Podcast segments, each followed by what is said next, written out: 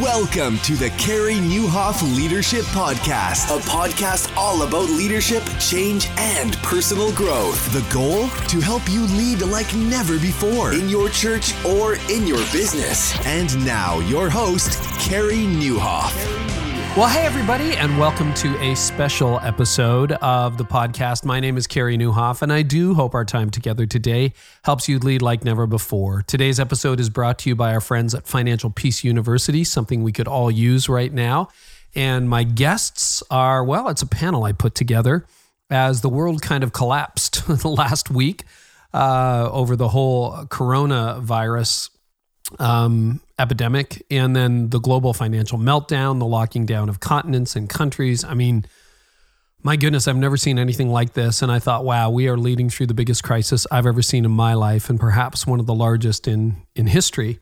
And I thought, who would be able to bring us good advice? Because uh, my phone's been blowing up as yours has been with leader after leader going, What do I do? What do I do? What do I do? Um, well, so I put together today a panel. This is an hour long episode, and you can hear the heaviness in our voices. There are pauses, there's reflection.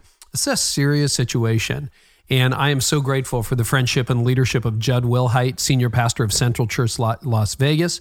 He has led through the 2008 shootings, uh, massive financial collapse a decade ago, and now this, uh, Kevin Queen is the lead pastor of Crosspoint Church in Nashville, a multi-site influential large church that had its main broadcast location knocked out by a tornado about a week before the COVID-19 epidemic really broke loose in America. So he's got his plate full. And then Tricia Sciortino, She is the new CEO of Belay, uh, the premier virtual solutions company in America, who can help us with uh, working remote and also has had her share of challenges as well. So, uh, yeah, you're just going to get some really raw stuff and I some great advice along the way from three experts, and also at the very end some hope. Plus, I'll share what I'm thinking about in leadership because obviously.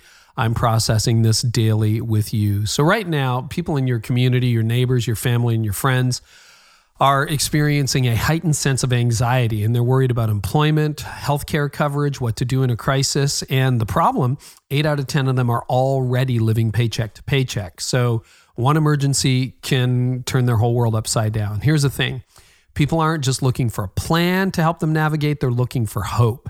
And so I would love for you to get around your people by bringing Financial Peace University to your community. Um, it actually works in a crisis. It is the proven plan that's helped nearly 6 million people save for emergencies, pay off debt, and build wealth. Here's the thing you don't have to be a financial expert, you don't have to take the class. 40% of group leaders lead a class while taking it for the first time. All you need to do is want to help other people. And a lot of people need help right now. So, Dave Ramsey and his team do all the teaching. A dedicated advisor will walk you through every step of leading a class. Plus, you can lead a financial peace university from anywhere, even online through a virtual group. Yes, you don't have to meet in person. And probably by the time you hear this, you can't anyway. So, with virtual groups, you can spread hope uh, and keep everybody safe. Dave Ramsey's team will give you everything you need. And here's how to get your hands on Financial Peace University for your church. Just text Give Hope, all caps, Give Hope to 33789. That's Give Hope, all one word, to 33789. You can get started today. Thanks to Financial Peace for what you do, helping millions out. I think that is going to be more timely than ever. So I know you're dealing with a lot. This episode's on YouTube if you want to watch. And uh, in the meantime, here is my conversation with Jud Wilhite, Kevin Queen, and Tricia Sciortino. Well, leaders, thanks so much for tuning in to a, a special edition of Leadership Podcast. And uh, I'll tell you, at a season like this, I'm grateful for friends. And so we have three friends joining us today. Jud Wilhite from Las Vegas, uh, lead pastor of Central Church there. Um, Kevin Queen from Nashville, Crosspoint, and also Tricia Sciortino from Belay Solutions. And you're the new CEO there. So talk about a time to step into leadership. My goodness. Welcome to all of you. Yeah, thank you. Great to be with you, Carey. Jud, you said something before we started recording that just hit me. And can you repeat it? That's why I'm like, we better just record. Well, um, yeah, I think the question was, "Are you okay?" mm. and uh, I think the answer, you know, there's layers to that answer, but as a leader, you don't really have a choice but to be okay. I mean, now is the time where everybody looks to us. Uh, your team is looking to you. Your city is looking to you. Your circle of influence is looking to you. And um, in times of crisis, I always feel like uh, I go into leader mode and I, I'll process the crisis maybe even a year after it happens, six months after it happens. But for a leader, you don't really have time to emotionally process the crisis in the middle of it. You have to lead. Yeah, that's interesting. I've been waking up at 4 a.m. every day. I was just saying to my wife, like, waking up at 4 a.m. I'm not even leading our church day to day, but I just feel the burden for all the leaders. And Tricia, how about you? How, how has this hit you personally? Yeah, absolutely. I um I feel the absolute same way. I was kind of sharing that um, you know these are the moments we've uh, weren't sure if they would come, but here they are. Um, it's it's sometimes easier to lead when the economy's great and uh, the world is functioning the way we think it's supposed to. But times like these really test, you know, your character and strength as a leader. And and to your point, it's it's really not an option. This is all what we've kind of been called to do. I feel like I've you know been poised in this position for for good reason. And um, like you, I I do I kick into leader mode. I feel like. Um, the high emotional intelligence means you know i'll i'll process the information later but now we've got a job to do so let's roll up our sleeves and make really smart decisions for a whole lot of people who are looking up to us Kevin, checking in with you, man. You your your most recent crisis management happened two weeks ago when you got hit by a tornado, and here we are in the middle of this. And we're recording this on a Monday. The president is speaking uh, as we record this. The prime minister of Canada is speaking as we record this. And even if we try to respond to that, it would probably all be different by Wednesday anyway. So, Kevin, do you want to you want to check in? How are you doing? It, makes me makes me think of a I had a professor that said something probably the most helpful thing in grad school. He said the greatest gift that a leader gives in a crisis situation is a non-anxious presence.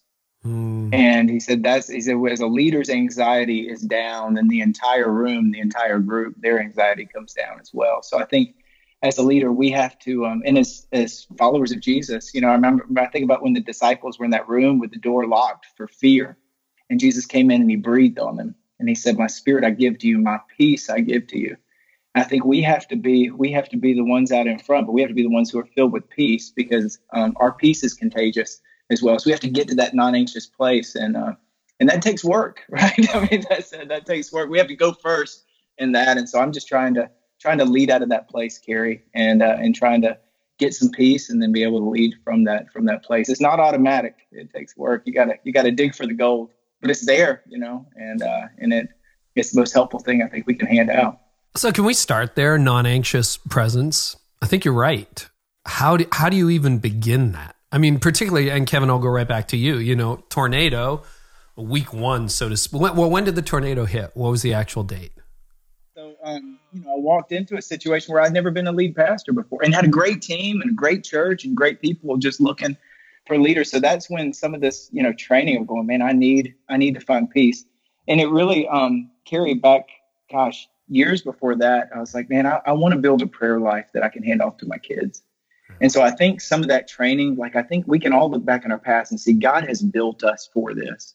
He's used things and circumstances in our life to build and construct us for moments like this. So I think prayer is a big part of um, putting that pressure on God. you know, just that continually put that put that pressure and put that dependence on Him. And uh, man, there's desperation, and God is the only person that's attracted to it. You know, to that desperation. It's just continue to put on Him so we can be at a place of peace. So the tornado hit that's a long answer to a really short question. But the tornado, like, um, it was, it was, gosh, it seems like forever ago, but it was, it was a little over, a little over a week ago. So two, a week and a half ago. What was the specific date for people not listening in real time? Gosh, March, March third.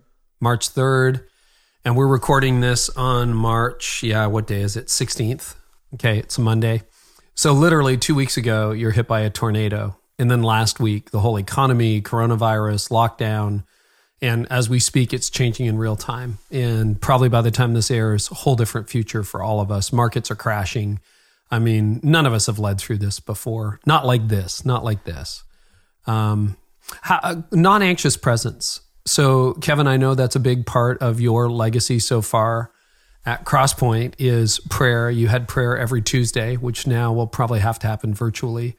Any other thoughts on non anxious presence as a leader? Yeah, I think having some other people that you pray with is important. You know, when Jesus is like, hey, two or three get together, like I'm going to show up, I'll be right there in the mix. And so I think we all have kind of solitude, our personal prayer life, but there's such value in having a couple other people that you can unite with in and that you can pray and that you can you can actually you borrow off of their faith sometimes and that you can share what you're processing what you're feeling and have them come together with you in prayer so i wouldn't want to lead without having a couple people that uh that i pray with and uh yeah that's that's been super helpful as well other thoughts on non-anxious presence well i think the simple principle of uh, you know you got to feed your faith to starve your fears and uh, you know we've got to be exposed to what's happening in the media and the culture you know, on a timely basis. We have to have open hearts and minds. We just have to be super intentional about how we balance the headlines of the world with the headlines of the Bible in our own hearts. And I think um, I think time with God, time in His Word every morning, especially in a crisis, where you wake up to a hundred texts on your phone, and everybody needs you but you have to spend that time with God. It's the most important half hour, 15 minutes of the day, you know, in a crisis to maintain that non anxious presence. So for me, it's, uh, and, I, and then I, I, I tend to, I, I don't find certain platforms of social media helpful in a crisis, uh, you know, um, so, so some are more helpful than others. And so for me, I tend to kind of know what, what I don't open and what I do open. I, I'm more of a headline scanner and then I read a few articles if I need to because of things are changing, and I just start managing the the amount of like fear-inducing material I'm allowing in my heart with the amount of faith-inducing material I'm allowing in my heart, and trying to balance those. It's a tension.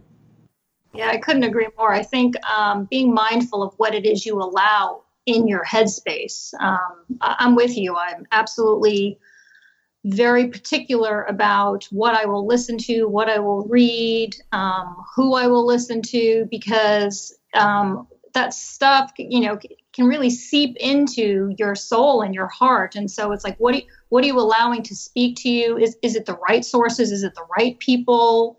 Um, and being able to decipher different pieces of information to to guide you in your in your calm. And I think, um, to your point, keeping some of it away from you is sometimes what's most healthy for you. Yeah, let's talk about filters because I've found this. I can't remember a time where I feel like I've had spent more time trying to find quality information and more struggles trying to find quality information. And, you know, I've been on the WHO site, the Center for Disease Control. I'm fortunate to be connected to the medical community locally. So, uh, they've been really good in answering my questions, but uh, this has been really tough. How do you sort out like because there's hype on the one hand, like all the hysteria, and then there's like, oh, wait a minute, this may actually be a real threat. How have you processed that those filters, that filter as leaders in this crisis? Well, I, yeah, I find that uh, you know I, am going to the CDC's website. I'm going. I'm going to WHO's website. I'm not looking at Twitter for my factual information. and frankly, like I'm not watching broadcast news shows for that information. Um, I'm, I'm trying to, you know, I'm trying to lean into uh, the best, the best sort of core information out there, remembering that, you know, a lot of the news and media is a, is a business. They're they're publicly traded companies. Uh, it's clicks for cash, you know. So we so they're under their own tension, right? And um, so you know, I've got to so I just try to. I don't have the answer. That's just what I try to do for what it's worth. I try. I'm trying to get to respectable sites that aren't necessarily going to overreact. You know, but when the Center for Disease Control says no more groups over 50, you sort of stop in your tracks. Yeah, you know? yeah, yeah. That's, that's serious. You know, that's not like a thought. That's that's that's a serious statement. Any anything else on sorting through the news um, in all this? Because I think that's been a real part of the problem. I feel like it's been overplayed in some circles and completely underplayed in others. Um, Kevin, Tricia, anything?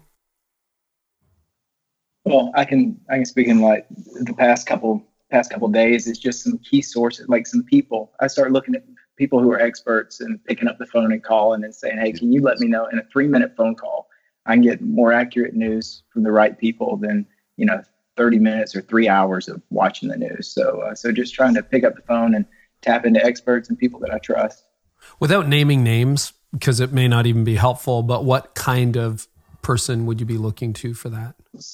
So, do- doctors, people in the healthcare uh, field, um, you know, Nashville's kind of headquarters for um, healthcare industry in many respects. So, picking up the phone and calling, it's just some people there, and and uh, and had, just those conversations have been have been super helpful. And at the same time, being able to pray with them, you know, and be a be a be a source of peace and strength and, and maybe give a word of encouragement to them because they're they're carrying you know heavy load right now so. Yeah. Yeah. Tricia how have you navigated that? Yeah i would say the same um, just connecting to individuals in the in the health industry as well as the um, you know the cdc and the world health organization have been the places where i've been leaning into information that i feel is most reasonable and uh, and write and, and trying to stay off of social media, not using that as the place where I get sucked into. There's a lot of rhetoric and emotion going out on Facebook and Instagram right now, and I'm trying to remove uh, myself from some of it. Not so that I don't understand the pulse of what people are feeling. I want to be connected enough so that I'm not not um, disconnecting myself from what you know people are honestly feeling and suffering through right now um, so that we can provide answer. So i feel like it's a great source maybe social media to get context of what people are feeling as a global community but to leverage it to then say okay these are these are um, groups of fears that i'm seeing different people come to the table with and how can we provide answer for that? Is there other resources we can provide to um, groups of people who are worried about how am I going to work from home? Are there resources we can provide, provide for people who don't know how they're going to feed their children lunch next week because they're not going to be in school to get lunch? So I think social media has its place. It's just not for health information more than it's for you know community understanding each of you has a public voice as well. We're consumers of online content, but we're also creators of online content. You know, you all lead teams, significant size staffs, and in a couple of cases, large congregations. How do you, what guidelines, principles, thoughts go through your mind when you are crafting your own communication? You know how much do you say? How do you angle that? Any tips? Because you know the thousands of leaders listening to this that's their job too. They lead their community. They lead their staff. They lead their church. They lead their organization. They lead their not-for-profit.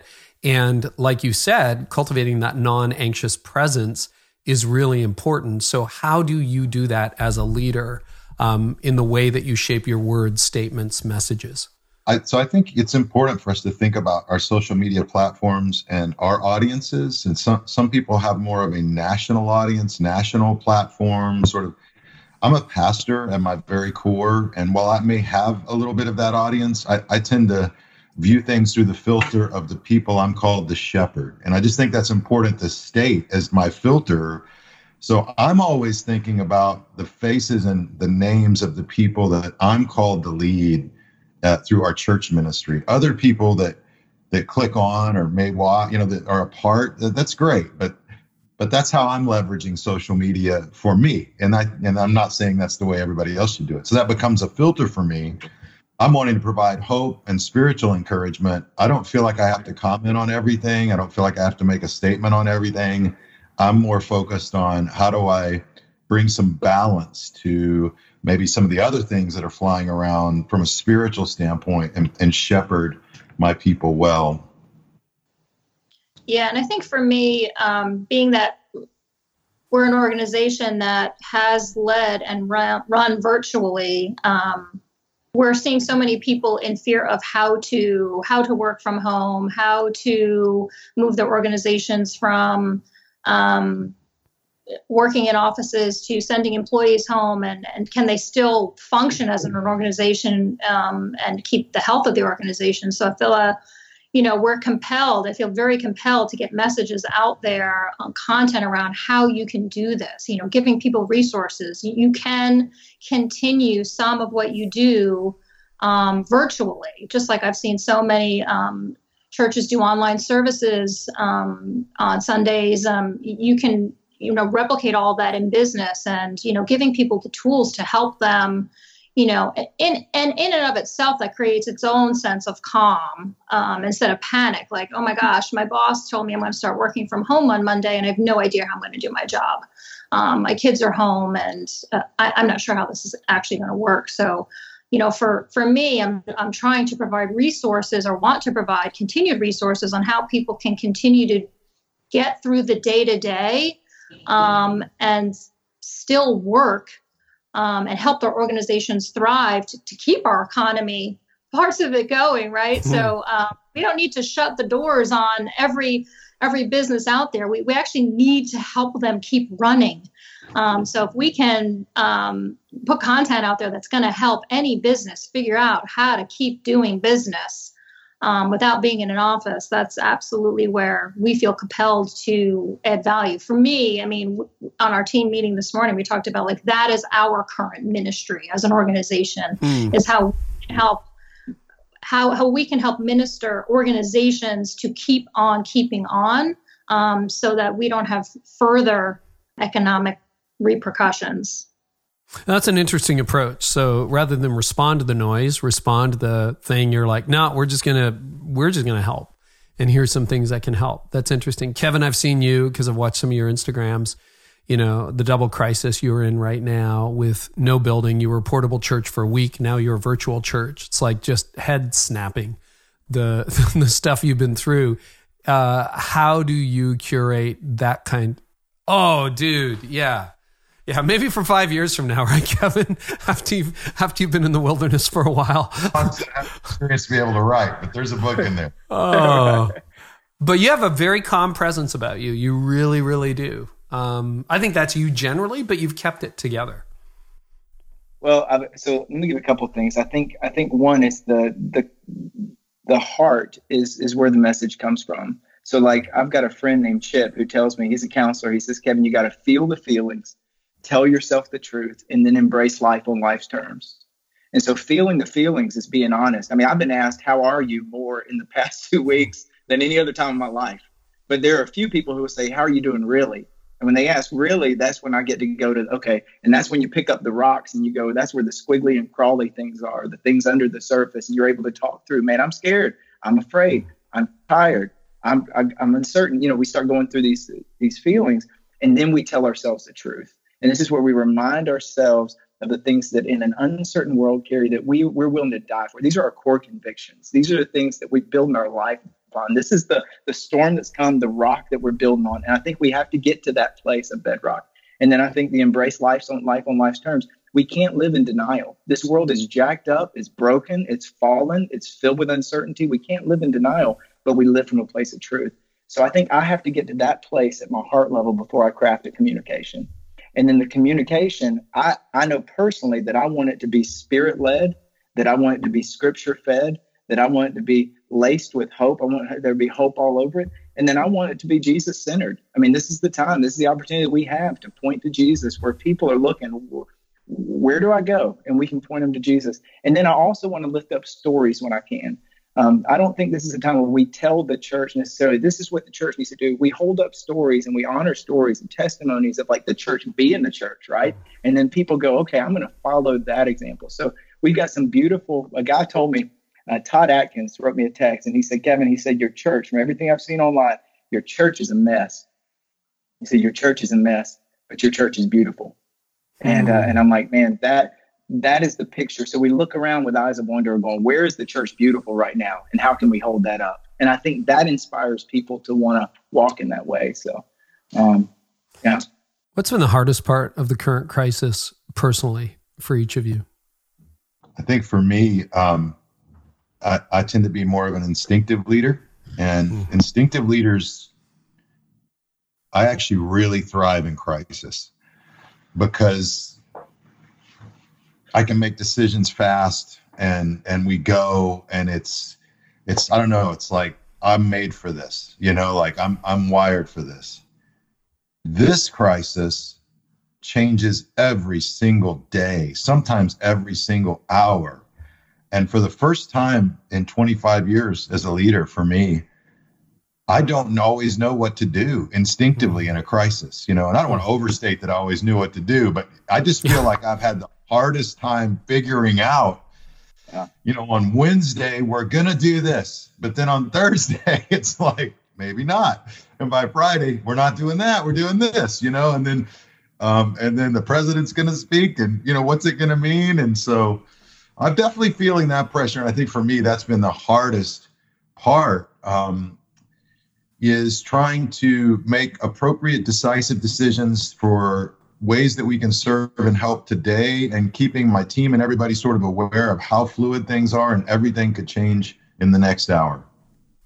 Yeah, I've, I've uh, used the word pivot repeatedly uh, last couple days, and you know, said to my team, "Okay, we're we're at Plan C. Tomorrow will be Plan D, and then you know, by the end of the week, we might be on Plan N." because things keep uh, evolving and changing. So we we are in the mode of being able to constantly pivot on new information, and that's been trying as a leader to be constantly in the in the place where you're you're having to change and make a new decision off a decision you just made. So uh, I agree with you. It's um, I'm a very decisive, quick decision type leader as well. I, I feel like I've always been in tune with what I should do.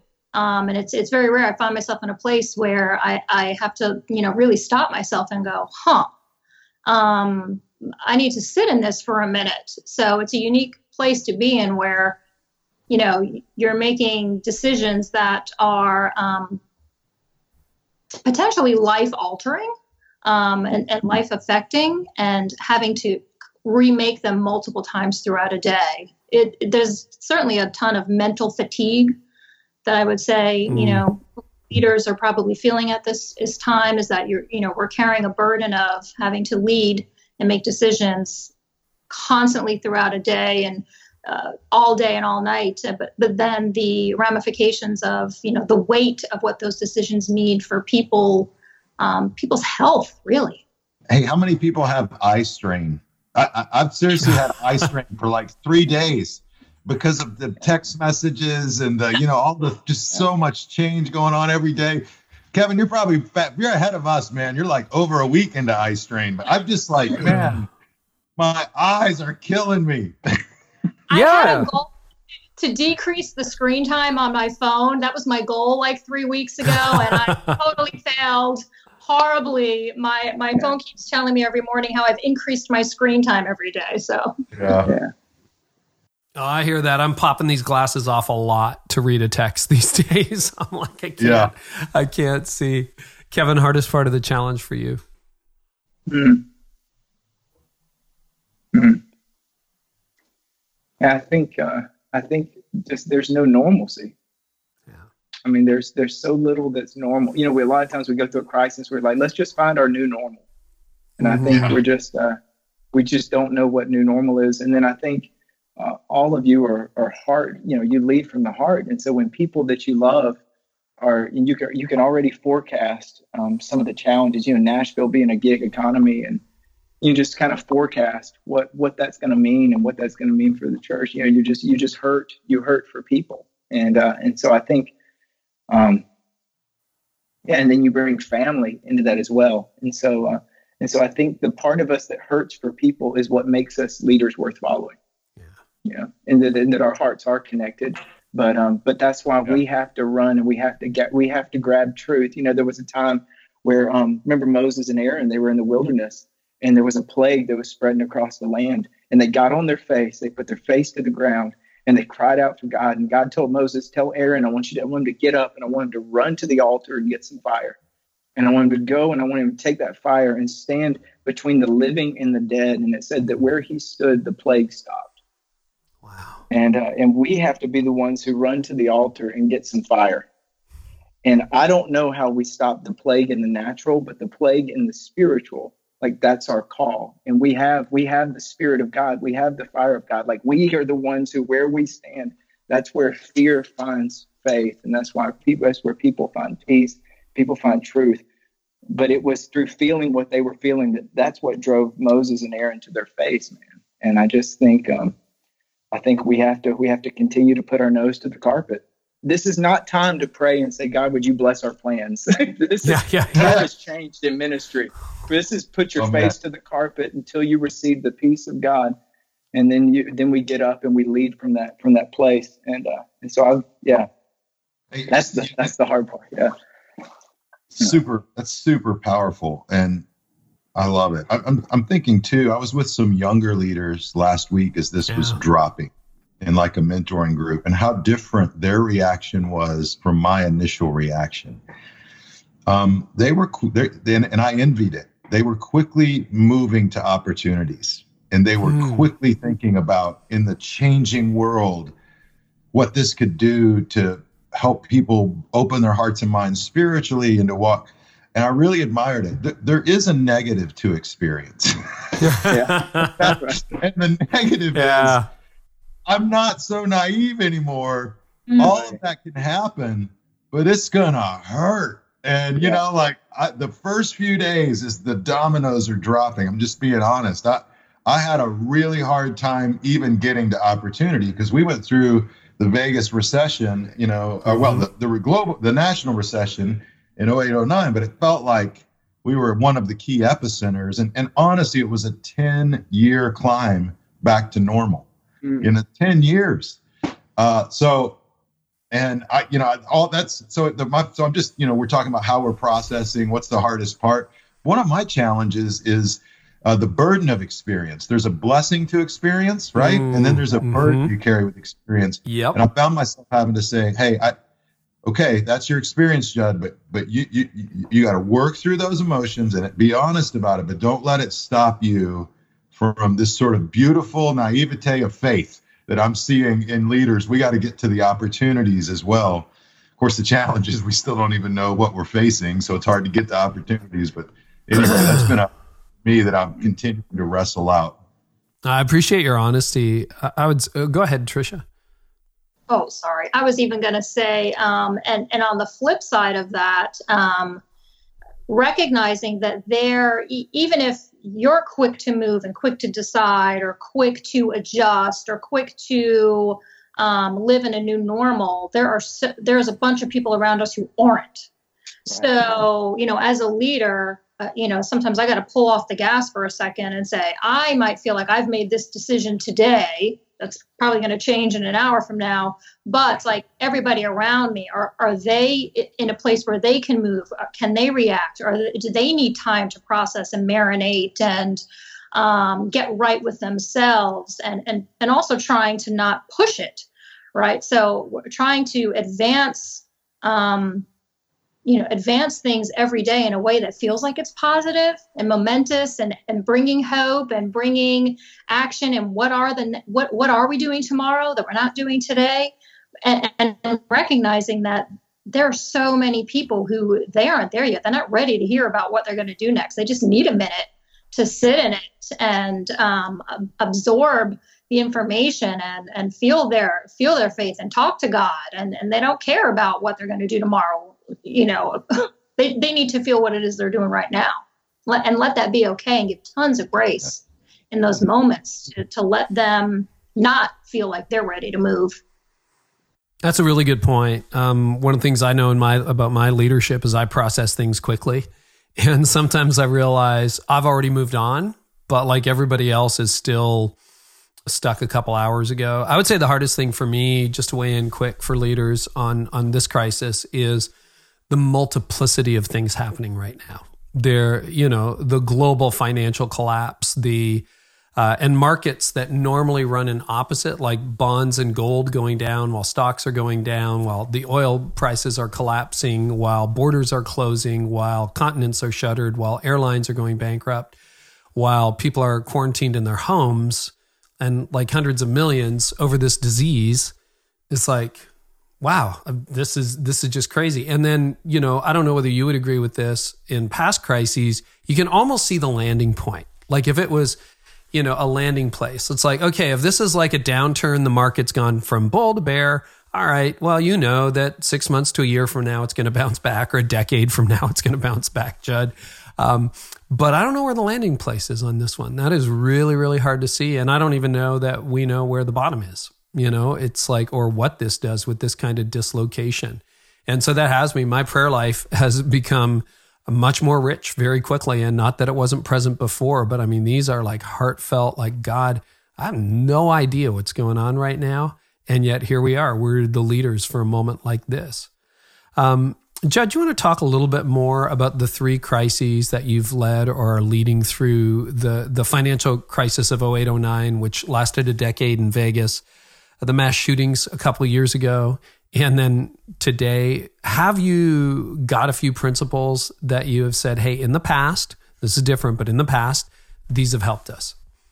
Yeah, I mean, uh, I, we, we, we've covered some of those sort of core things that I think um, uh, when I think back over over those yeah. experiences, um, I, typically as a church leader, but I would think as a business leader, as an organization leader, like the typical first response is we gather rapidly. We get we get our people together rapidly. We need yeah. to be in community. Now, now that's the whatever we're going through now is throwing a total wrench in that, right? Like, mm-hmm. but I think online, um, with uh, with virtual communities, so what we're going through now has thrown kind of a wrench in that. But on, online with virtual communities, uh, you gather rapidly. Uh, I think uh, we all, you hmm. know, a few things that we've been to. Uh, well, my first thing in any crisis is I get with my lead team, and you know we start to talk and process, and we start meeting daily, if not two or three times a day. Um, virtually to sort work you know work through real time information uh, we start deploying teams for the best ways that we can serve our city. We're often thinking about first responders and ways we can help first responders or their kids or their families or their spouses because in any situation, even in a full quarantine situation, first responders they do not get to sit home and watch Netflix. you know, like they still have to be out there right in the middle of it. So there's a whole lot of people, even in the most extreme lockdown situations, that aren't locked down and uh, how, how do we serve them how do we how can we help them these are all sort of questions that that we ask but i think once i get over that initial heartbreak of what a crisis is i remember that the church the faith community we're made for moments like this. This mm. is where we're at our best. This is this is you know this is when we shine. And i just um you know try to keep looking ahead and keep our team looking ahead to the fact that God is still in control and God can use this in people's lives. And um, how do we leverage that? How do we serve? How do we help our? So, our question is always, how do we serve? Our question is always, what can we do for our community? What does our community need? Not what do we want to do, what do they need? And then, one thing that's helpful for us is there's a whole lot of things they may need. But we, you know, I, I like the the acronym. It's actually a test you can use called the ICE test, and uh, you know that's something that we've, I would say, like roughly in conversation, laid over different opportunities, and it's just an acronym. It stands for impact, confidence, and ease. When you're looking at 50 things you can do for the community, all right, what what would have the greatest impact on the community of these five ideas? Uh, what do we have the greatest confidence in that we can um, that we you know it, it will have that impact and that we can pull off and from an ease and implementation standpoint, and I would even say not just ease, but experience. What do we have the experience here to do? Like, um, you know, you could immediately go to, well, we're gonna we're gonna help first responders by providing free childcare for their kids. But if you're in the middle of a viral situation, right? You're, now you're bringing kids onto your campus that are potentially exposed from a family standpoint. Legal's got to get involved. Oh, there are all these layers, right, that fall and you might lay you know an ice kind of framework over something like that and say we're, we're going to do it. That still fits our criteria. Or you might say let's let's find other community organizations that are doing that. Like in our in our case uh, thankfully our city's providing that child care once the school's closed for um, for first responders. So so then it's like well what can we do for the for the, our city officials? They're better prepared to handle that but maybe we can come alongside them or we can provide uh, that support or let them know we're here for them. So, okay, super helpful. You know, it's interesting. I hadn't heard ICE before, but that is totally a helpful framework. I realized I think I've used that without ever knowing it. Now I've got it. That's brilliant. That's really brilliant. Uh, okay, Kevin. Um, again, the double recent crisis. Um, any principles that have helped you so far that you're like, you know, I loved your idea of of the non-anxious presence. Anything else that you would share with leaders that you're like, hey, when I do this, it tends to go better. So the first thing I do is I call Jud and ask Jud. Jud, I think your phone just blows up at a time like this. Everybody I know is calling Jud. That's so true. Yeah, so, so me say that. Um, you know, I think um, uh, something that's been helpful for me and might be helpful for some other leaders is just to remind yourself that you were, you, like you were built for this, that you mm-hmm. were called to this, that God has put your feet where they are on the planet, and and we go with the confidence of like that God calls. So I, my brother actually gave me a plaque when I started at Crosspoint that says you were built for this. And so that's kind of become a mantra is that I just remind myself there are things that God has put in my backpack along the journey that I'm using now because it's part of his and we talk about calling wherever wherever God has called us to. There are things that He's used to build into us. Um, you know, the other thing I, in, in, the interview process, I told Crosspoint they were asking me questions, and I just knew it was where God had called me. And so one time they asked me a question, I didn't know the answer, and so uh, and so I said, they said, well, what would you do if this happened? And I said, well, I don't know. We got a lot of smart people. We would get around a table and we'd figure it out together. And, uh, that was what I said in the interview. Where normally uh, I would have maybe made something up, but I just knew that uh, I knew I didn't know that it was going to be tor- tornado and a coronavirus. I didn't know that was, but but I think um, what Jess said. There's just something to getting around the table, whether it's in person or whether it's virtually, and locking eyes with one another and saying we're we're in this, we're in this together. And then um and then I'm, you know, the other thing is continuing to ask ourselves like what what what are the things that we what are the things that we can do that will bring peace to people that are on our team. And uh, and so I'm just trying to care for the needs of, of of the people on the team. It really felt like we were fighting a battle on on you know two fronts. We had disaster relief in the community and helping people rebuild, and then we had how do we figure out how to pull off Sunday, and uh, and so the team set up the team set up portable church for thousands in 48 hours, and it was remarkable. It was incredible, and so like okay, let's celebrate that. You know, we we can celebrate that win. And you guys, what you did? If we would ask, hey guys, how long do you think it would take for us to for us to do portable church for thousands?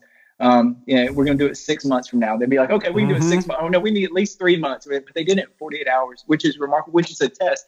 I mean, it, it is, it, it attests to the truth that like Jesus said, if you have faith in mustard seed, you can move a mountain. It's going to take faith, but it's going to take a lot of hard work. We're in one of those, at that teaching, he said, he said, you know, basically anything's possible like for those who believe. And so I think this is one of those times where you go, okay, God, what is the mountain that you want to move? And then uh, it's going to take a lot of people working together with humility with integrity, with relational unity, and let's get scrappy. Uh, let's figure it out. So, um, yeah, so that's that's where I feel like we've we've been. But now we just add one more battle onto the front, which is uh, and that was last. yeah, that was last week. Portable church. It lasted seven days, one day, and now you're into virtual church. It's insane what you guys have navigated. Tricia, any thoughts that have really helped you? I mean, you just went through that massive transition into the CEO role a couple months ago yourself, right? Welcome to the new role. Yes. um, it's like feet to the fire. What's she going to do now? Um, no, it, it's it's actually been great. I think I, I could not agree more. Um, having the right leaders, the right people around you is so important. Um, we have an amazing leadership team. Um, I I do nothing like you know I do nothing alone at the end of the day. Um, yeah. The rallying the troops and um, for us getting around the table is easy. We're used to jumping on video like this all the time. We do it all.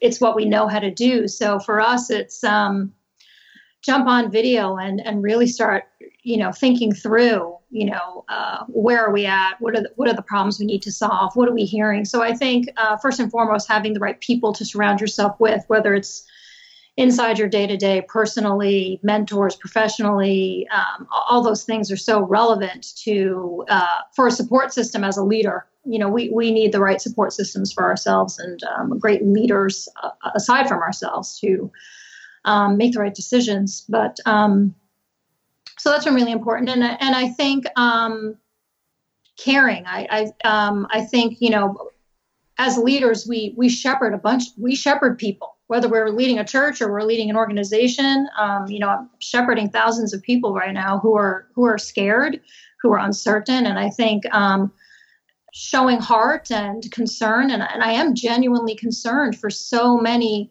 individuals who are so scared right now. I mean, oddly enough, um, in in the midst of crisis, I am typically am naturally very calm. I, am just wired that way, where I'm not and I'm not an overreactor, which is odd because I am an Enneagram Eight and a high D, and all things that would say I should completely overreact in crisis. But for whatever reason, when crisis hits, I'm I'm I'm the most calm. So um, leveraging that to um, to to to really shepherd the people that I feel uh, need it, um, and let them know that they're cared for. And gosh, all the grace in the world right now. Um, so I think those are the two things. You know, surrounding yourself with the right people and just offering a ton of grace and and really genuinely caring for the people that our community that needs it. So um, we've we've hinted at it numerous times, but virtual church is on the radar of pretty much every leader listening. Now that's new. Probably work from home, virtual teams. You know that was kind of a novelty. The whole gig economy. Now it's a new normal, and there will be exceptions, but for the most part, let's just assume by the time this podcast goes live or very soon after, we're all going to be working from home. We're all going to be leading remote teams. We're all going to be yeah, just trying to figure our way through that. You've had a lot of experience in that. And one of my favorite parts of your story, Brian reminded me of this last week, is you started less than a decade ago as his assistant. And now you're the CEO of a major, you know, national leading company, which is amazing, Tricia. But can you walk us through just in broad strokes? And there's so much more at um, belaysolutions.com, et cetera. But can you walk us through some broad strokes of like best practices and here's some things to avoid when it comes to leading virtual teams or virtual organizations? Yeah, absolutely. Um, and thank you, Brian. Mm-hmm. Um. Yeah, le- leading virtually, um, working virtually, does have it has its own subset of challenges. Um, first and foremost, it's it's very easy to find yourself in a place where you're in a silo because you're home working in your office and you're not physically around all the people that you're used to being around. And I think being very intentional right out the gate to have plans to combat that with lots of video conferencing. So I, I know I'm going to sound like a broken record when I talk about video conferencing, but um, we are all about it. This right here, what we are doing, this this replaces what used to be you sitting at a conference table or somebody sitting in your office. Mm-hmm. So recognizing that right away and making sure that that happens for us has been crucial. When we first started the business, we didn't mandate, if you will, video conferencing. We were conference calls, right? We were we were all on the listening, but we weren't seeing each other. And we very quickly figured out that we were missing an element of body language and facial expression. Like it's great to be here and be able to see your faces, even though we're not in the same room together there's so much value to be added. So, you know, the first big thing I would say for anybody is, you know, get on Skype, get on Zoom, get webcams to your team, the equipment they need to be able to do these things and, and make it happen. It will make a, a very big difference, regardless of what you're trying to, what you're leading through. Um, it, it adds a great component to being able to see people. Um, I also would say you will probably have to be more maniacal than ever with your schedule. And I know, Carey, you have a whole course on scheduling, um, deal work week and all the things. Like you won't have the opportunity to walk down the hallway and pop into somebody's office and tell them X, Y, and Z. So those um, water cooler office pop in moments go away. So for us, what we do is we assume we will have things we're going to have to talk to certain people about, and we schedule them proactively. I have standing meetings with every single person on my team that I may or may not have something to talk about with. So mm. those are just recurring. And if, if by chance we have nothing, we can cancel them. Um, but let's be honest, that really never happens. So, um, you know, have your your core individuals pre-scheduled and and meet with the you know your your direct leaders of the people that you need to be in room with as frequently as possible and then also your leadership team, we do the same thing for our leadership team. Uh, we have a cadence with which we have got to be together on video at least a few hours a week. And when do we schedule that? How do we mandate that? So, um, so I would say being really maniacal and, and intentional about creating virtual FaceTime will be important to be successful. And then, even when you do all of that great stuff, there's still, you will start to notice communication gaps because mm-hmm. you're still going to miss the meet in the lobby, saw you in the elevator, like all that stuff goes away. You're still going to uncover gaps in communication. So, developing a, a pretty aggressive communication plan. It, it's going to sound like it's aggressive, but there will still be gaps in communication. So, we use multiple channels in addition to video. You know, we have um, our leadership team has group text that we we communicate with each other via texting. Um, we have instant messaging groups. We use um, Chatter, which is an IM feature of Salesforce, which is the CRM application we use. But even if it's GChat, like some instant messaging type of area where you don't want to send an email, you're not going to talk to somebody on video, but you need a quick and dirty response, and you kind of don't want to blow up somebody's phone. So, instant message is a great place to get the quick and dirty communication, or like a Slack channel. A lot of people out there using mm-hmm. Slack for those. Yeah, we use Slack for that. Yeah. And, and then and putting into um, you know aggressive communication strategies to make sure that gaps aren't missed. You'll probably uncover over time that um, you you need to be in front of people way more than you thought you were going to have to be in front of people. So if I can um, underscore that for a moment, we'll link to a blog post. But Tricia, what you're saying is so critical. When I went into leading virtual teams, it's amazing how intentional you have to be about which channel is used for what, because otherwise you get into the non ending text wars or email wars that will literally destroy your day. You found similar things? Yeah, absolutely. So I think you really have to define, you know, we're going to save our Zoom, you know, our our video conference meetings. This is these are going to be the topics we cover. This is these are the type of things we're going to email about and then these are the type of questions that we're going to instant message or text about and kind of defining the place where everything's going to exist so everyone has really clear communication marching orders. Yep. That could be different for everybody. It's it's really based on preference what those channels are that work for you, but um so I would say, you know, setting really clear expectations, over communicating, and mandating video would be the like key places I would start if I was going to start working from home tomorrow. That's what I would tell everybody. Great. Well, I want to honor all of your time. I got a few questions left. I know this is like minutes are like hours and hours are like days and days are like weeks, aren't they, in the season that we're in right now? It's insane. Um, any other pitfalls to avoid in crisis management for leaders that uh, any of you have run into? I would add one, which is reacting in public. Uh, that I, I tend to be very reactionary at times. You know, I am an eight as well, so I have opinions on everything, whether they're well formed or not. And uh, reacting in public has never done me any service. So it's sort of, I need to take in the information, kind of, okay, thank you, be very neutral, go process it, go figure it out, go pray about it, go digest it with the team. Sometimes that can happen in 30 seconds. Sometimes that needs 30 minutes or longer.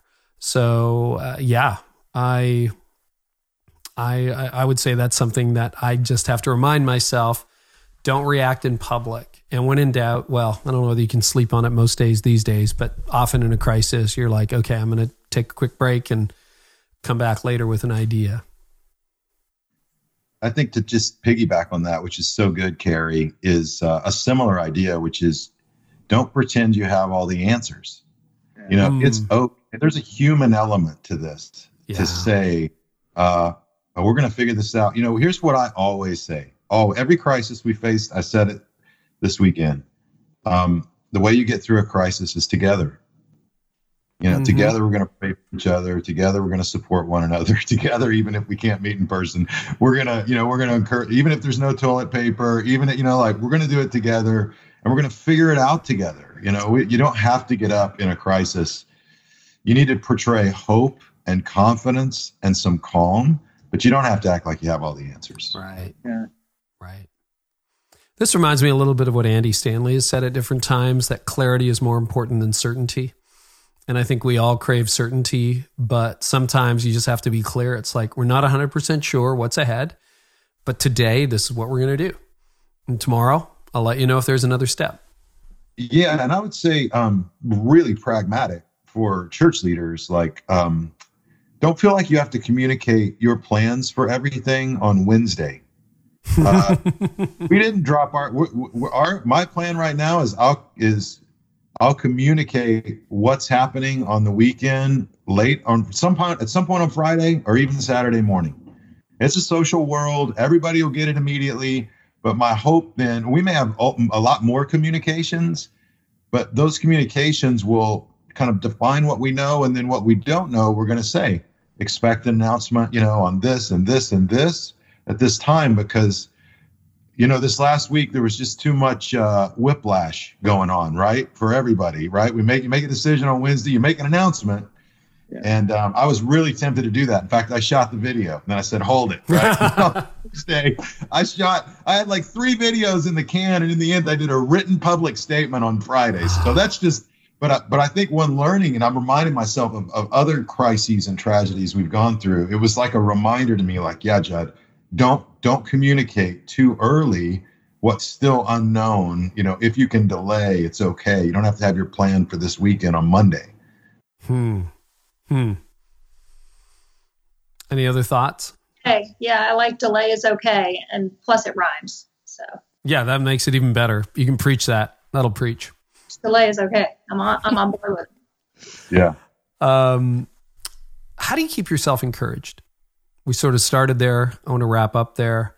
Can I can I share the day after the tornado? I uh, I went back and I looked in my journal and I saw that I was that God called me to Crosspoint back on just in prayer on March third, three years earlier. And so I think going back and reading through the journal, like I just realized it was three years today. And I said, God, I I'll go to Crosspoint if you want me to. It was before I had any conversations with them. And I spelled Crosspoint with an E, so I spelled it wrong. But I um but it was like in that moment in prayer, like I just knew that was what God was calling to do. And I hadn't even talked with anybody, but it was through that that God, that God used that to help me find faith. And then, Carey, I went to the scriptures and I was like, God, you don't have to speak to me I got, I got, I got nothing. I mean, there was just a desperation. And I came, I was reading through my Bible reading plan. Sometimes when like you don't know what to do, go back to your plan. So I went back and I was reading my Bible reading plan. I was reading about um, the Exodus when they were going through the wilderness, and I'm reading it in the message these days. And it said that they were constructing the tent and it said that they put dolphin skin on top of the tent. Oh yeah, we and talked like, about this. Yeah. Yeah. I'm like, who put that in my Bible? Right? I'm like, who put dolphin skin in my Bible? And I was like, that's crazy. I've never read that before. And so then I started looking, where did the dolphin where did dolphin skin come from? They're in the wilderness. And then went back and looked at some of the rabbis when they talked about it. They said that, uh, that the last time they would have encountered dolphins would have been at the Red Sea. And so when they're crossing over the Red Sea, this is not Peter friendly, but when they're crossing the Red Sea, they see a dolphin and they're like, hey, we should keep that thing and we should skin that thing. Like there were rednecks in the wilderness. They're like, let's skin that thing. And then let's put it on, and God says, put it on top of the tent so that every time they went to worship, they'd be able to look up and see that God got them through the Red Sea. And if God got him through the Red Sea, he was going to get him through the wilderness. And so then if what that did for me, it helped me go, you know what? There are things in my past that God has brought me through. Mm-hmm that I can hold strength and I can find faith from knowing that just like he brought me through that, he's going to bring me through this again. And so just that one word, man, that was manna. it was manna for that hmm. day. And that was a hmm. word that I held on to. And uh, and it just it bolstered my faith. So I think going back to the things we know to do, going back to prayer, going back to the scriptures, getting that word for the day that we can help because we can share that with others and, and help build their faith too. So uh, so yeah, that's one way that um that I encourage encourage myself, right? Draw courage off of uh, off of that. Yeah, dolphin skin. So. I want to thank you for my next devotional thought. Jud's going to put that in his next book, No Attribution, just so you know, Kevin. Okay, zero attribution. no attribution. I was reading in the scripture the other day. and I thought to myself, yeah. Dolphin skin. Dolphin skin. Thank you, um, Eugene Peterson. Right, Eugene Peterson. yeah. Every nugget I've ever had was from some Eugene Peterson. Jud, how do you keep yourself encouraged? How well, you know, part of it is just this: what we're doing right here. Uh, you got to keep laughing in a crisis, yeah. not to minimize it, but so you don't lose your mind. You know, mm. like you just got to keep laughing. And I don't. This I've laughed more in the last 24 hours, privately, not publicly. Not, I just mean, and not in a way that's contrite about what's happening. At you know, my mom used to say, "You either cry or you laugh." Mm-hmm. Sometimes you need to do both, right? I, but I've felt like there's great therapy in appropriate humor and just laughing at how crazy this the whole thing is that whatever it is we're facing and how it drops so fast it releases stress. So when i'm with my core team that's a big value of ours is um, we take it seriously and we're you know we're not um, i think you can i think there's a fine line of minimizing what's happening. That's just denial and it's not helpful. Right. But it's also okay to just acknowledge that man, I don't even know how else to deal with this except to find ways to laugh about life in the middle of all this stuff. And so I do that. A, I've been doing that a lot. Mm, it's good. Tricia, how do you keep your head in the game? Yeah, so I would say um, one of our core values is fun. We don't take ourselves too seriously. Seriously, so um, mm. you know, there's there's always uh, moments to find humor to get us through anything. And um, for me, I you know, I'm kind of a silver lining girl a little bit. So I, you know, I, I don't, I'm not, not to minimize the crisis we're in and what people are feeling, but I really believe in my heart and my soul that we're going to be all right.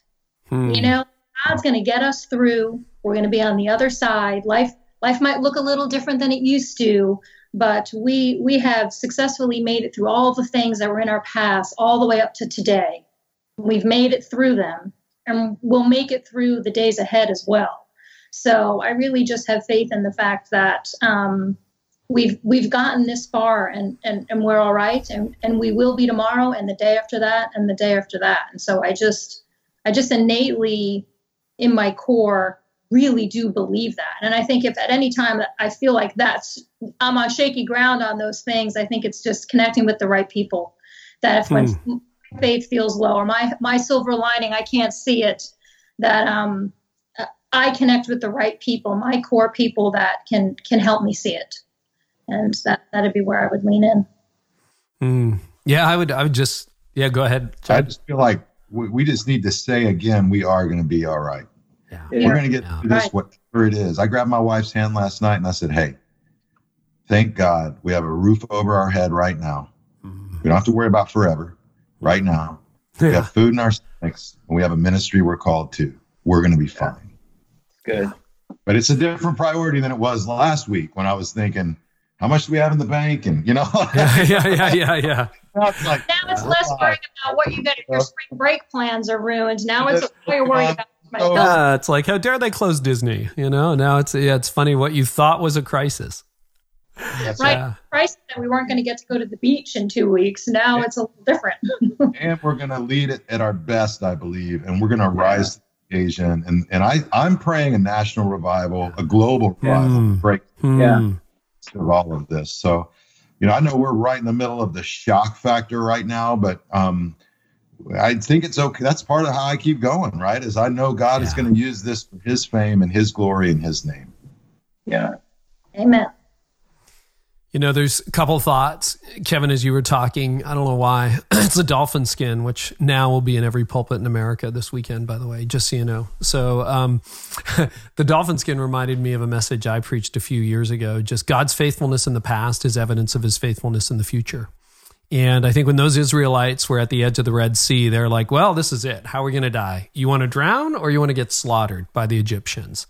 And God's like, hold out your hands. And the strong east wind comes. And the next thing you know, the waters are parting. And they're like, are you kidding me? And I'm not, I'm not saying there'll be like an instant, you know, recovery here, but God has a way. And his faithfulness in the past is evidence of that. I would affirm what you said earlier, somewhere in the conversation, one of you said, you, you were made for this. Like, I, I think God chose you to be born the year you were born in, uh, put you in the position you are right now, and chose you for such a time like this. So I would encourage that. I think that's very, very true. And then we are really a people of hope. That's it. And we dealers are brokers of hope, uh, not unreal hope, not denial, not minimization, but just like actual hope. And out of death comes resurrection, and somehow we'll find it. So, wow, I want to thank you for encouraging um, all of us today. And if you have a final thought or two, and then just tell us where we can find you on the socials and any website you would point us to, because I think everybody's looking for good people to follow. And that's why I wanted you three on this call, because you're good people to follow in a time like this. One one final thought that I would, I would want to share. Um, there's a book called Reading the Reading the Bible Through Western Eyes, and it talks about how um, no seminary students real, remembered that there was a famine in the prodigal son story in the United States. But mm. it was in the third world developing countries that, that that word famine jumped out. And it was through a famine that the that the son, the younger son, came to his senses and he returned home. And so my prayer is that God would bring a great awakening, that he would through um, through the experience that God would leverage it fully for His glory, and that people would wake up and they would realize that there's a Father who's waiting for them with open arms. And so this is our this is our hour. This is our time to uh, to demonstrate the love of the love of the Father. And I think there are people who are hungry for hope like they've never been before. And uh, and I think He's been preparing us as the church, as the Big C Church, for such a time as this, um, to present that uh, that message this time. And uh, and man, I you know, I don't think any of us would choose to lead in this hour, but God chose us. And He's positioned, He's placed us, and He's given us everything we need in Christ and through His Spirit to lead well. So thank you, Carey, for that that message of encouragement for people. Kevin on social, just Kevin Queen on Instagram. Yeah, just at, at, at Kevin Queen on uh, on Instagram. Yep. And can you can you mention the Crosspoint site as well? Because uh, you do have a crisis going on, and uh, I gave to it, and I would love other people to as well. Yeah, people can go to uh, crosspoint.tv slash Nashville Strong. And, uh, and on that site, there's an opportunity to, uh, to give toward, um, toward disaster relief and toward ministry recovery as we're kind of, as we're in the middle of that crisis as well. Yeah. Tricia, where can people find you online and any closing thoughts? Yeah, I would just say to, to close out, you know, uh, to, to all of our point, we'll be all right. Um, I'm glad to have spent this time with um, you three gentlemen. It's been it's been an amazing um, conversation. I'm glad to be part of it. Um, I you can find uh, belaysolutions.com. Um, we are we're really putting down some resources for anybody who feels like they are trying to figure out the new normal, what like what it's like to work and do life virtually. So um, there's some resources on our website, more to come, and you can find me individually, Tricia M Sciortino, on Instagram as well, um, and trying to just support the remote work movement. If anybody needs resources, you can kind of hit me up there. Jud. Oh, yeah, I just appreciate everybody's thoughts. It's been really encouraging. And this is the beauty of getting with leaders. It's, it's Carey, it's why I love your podcast. It's why I listen always and, and tune in and get not only inspiration, I feel like I'm part of a, a larger global family of all of us just trying to figure it out. That's what we're trying yeah, to do, buddy. Holy Chris, cow! It's been awesome to meet you, and and uh, Kevin, love you, man, and just to hear how you're leading is tremendous. Um, you know, this is uh, Christians. We're actually experts at how to deal with pandemics. Mm-hmm. We have 2,000 years of experience on how to do it, and um, a lot of fascinating reading when you start looking at how we handled pandemics in Rome and Germany and Europe, London maybe not always the best medical advice, yeah. but but I, I I would just I would just say this that that as as you know from your reading of church history, like what turned in large part the the popular tide in Rome um, from persecution of Christians to a more general acceptance view of Christians was directly connected to how the faith community responded in the plague and everybody ran and ran for the hills and people were leaving their family members out to die on the street. And christians said no we don't we don't run. We don't leave our post. And they went and took care of these picked these people up off the street. You know some of them took them in their own homes took care of them and the way they loved them made a difference. Rodney stark at baylor says that um, if you look through the spread of uh, the epidemics in, in throughout the roman empire in the in the cities where there was a large christian community he believes, based on his sociological study, that the death rate was up to 50% lower than in cities where there wasn't a strong Christian community because of the way they loved and cared for their neighbors. And I just say that because we have a chance right now, and we don't know how it's going to look in a potentially locked down virtual world, but we have a chance to love our neighbors, whether it's virtually, whether it's through a phone call, whether it's through technology. And if we love them well, uh, we could not only make a huge impact in their spiritual lives, but we could shine a light for the whole world to see, and we could change people's view of the Christian faith. Hmm. Well, let's leave it there. And uh, Jud, you're on Insta and also, uh, uh, is it centralonline.tv? Yeah. That's right. Centralonline.tv. Wow. Thank you so much. Tricia, Kevin, Jud, you have encouraged a lot of leaders and helped a lot of leaders today. And thank you for your leadership in the midst of this crisis. Uh, really appreciate you guys. Thank you. It's been an honor. Well, I hope you found that uh, helpful, but also encouraging. And, you know, it's one of those things where we all need hope, um, but this is unprecedented, and I'm not sure where it lands. I, I would just repeat I think God put you there for a reason, and we're in this together. So, for those of you who listen to this podcast and subscribe, uh, there are going to be some new developments. I'm off the road indefinitely, and we're looking at putting some new resources together for you on a regular basis that's going to help you lead through this crisis in a way that I, I can't say what it is now, but I can tell you in days we will have something together that's really, really going to help, and we want to come alongside you. Also, uh, I write a lot over at leadlikeneverbefore.com, also careynieuwhof.com. They take you to the same place, just nobody can spell my name. And um, I will have uh, regular resources, articles, insights, so on and so forth to help you lead through this crisis. We're kind of all in this together. I'm incredibly grateful. You can also hear I'm a little bit hoarse. I have done nothing but talk on the phone to leaders for days on end. Um, hey, want to thank Financial Peace University for coming alongside us for this episode and coming alongside your people. I really think uh, this is a pastoral moment. No one knows where this is going to land. Things that never happened together are happening before uh, with the pandemic and the financial collapse and parts of the market that just aren't behaving like they should, and people having to shutter their shops and businesses and you know airline industries needing bailout. Wow. Uh, what if you could be the help and the hope? So you can do this by just coming alongside it works in virtual groups. Simply text give hope. That's one word give hope to 33789 give hope to 33789 and they'll help you get started today. You do not have to have taken Financial Peace University to help your church through it. We are going to continue, as strange as it sounds, with some upcoming episodes that are business as usual. You've got to continue to grow your leadership, and some of these issues never go away. And we have some great ones. We've got Tim Keller, Michael Todd, Danielle Strickland, Nir Eyal.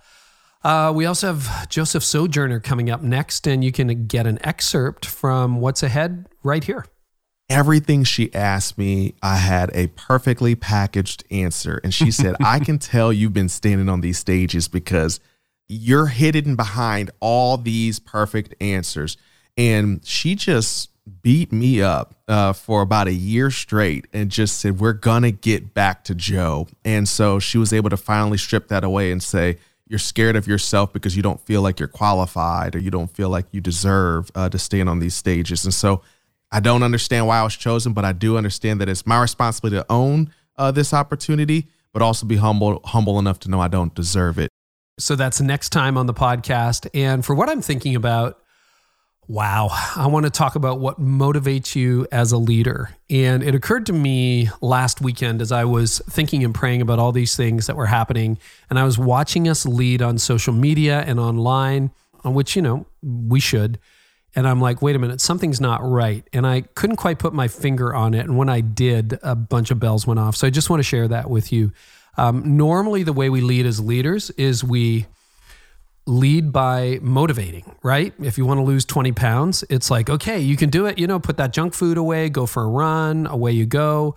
Uh, if you want to lead an organization, launch a new location, add a new team member, build a building, whatever you're calling people to do, yeah, you just motivate people to do it. Come on, you can do it. If we're all in this together, it'll be great.